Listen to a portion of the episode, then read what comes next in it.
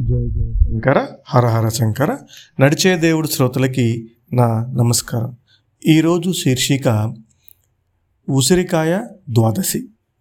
ఇటీవలే సేలంలోని పెరియవ గృహం రాజగోపాలన్ గారితో శ్రీ కృష్ణమూర్తి ఘనాపాటి గారు ఒక అనుభవాన్ని పంచుకున్నారు. ఈ సంఘటనతో ద్వాదశి రోజు ఉసిరికాయ తినడం ఎంత ఉత్కృష్టమైనదో తెలియజేశారు. సేలంలోని పెరియవ గృహంలో ఈ ఉసిరికాయల గురించి మహాస్వామి వారు మరొక లీలను చూపారు.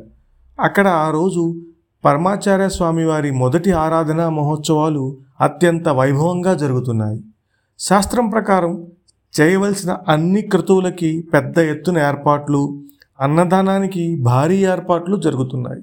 అందరూ ఎంతో భక్తి శ్రద్ధలతో పాలు పంచుకుంటున్నారు. అన్నదానంలో ఉసిరికాయ ఊరగాయ ఉసిరికాయ పచ్చడి తప్పకుండా వడ్డించాలని నిర్ణయించుకున్నారు. కానీ మొత్తం శాలం అంతా వెతికిన నిర్వాహకులకి ఉసిరికాయలు ఎక్కడా కనిపించలేదు.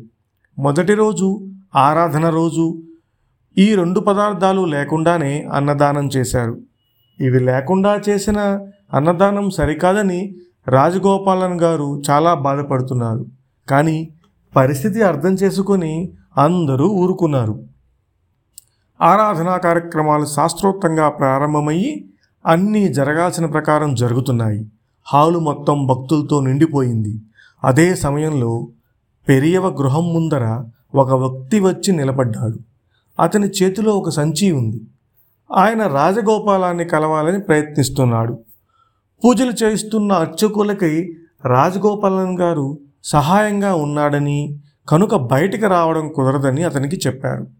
అతను కొద్దిగా ఆలోచించి తన చేతిలోని సంచిని రాజగోపాలనికి అందించవలసిందిగా చెప్పాడు.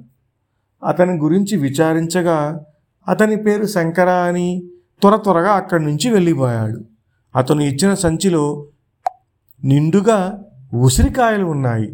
వాటిని చూసి నిర్వాహకులు అమితాశ్చర్యాలకు లోనయ్యారు. కానీ ఇక్కడ విషయం ఏంటంటే ఈనాటికి ఆ శంకరం ఎవరో రాజగోపాలనికి తెలియదు.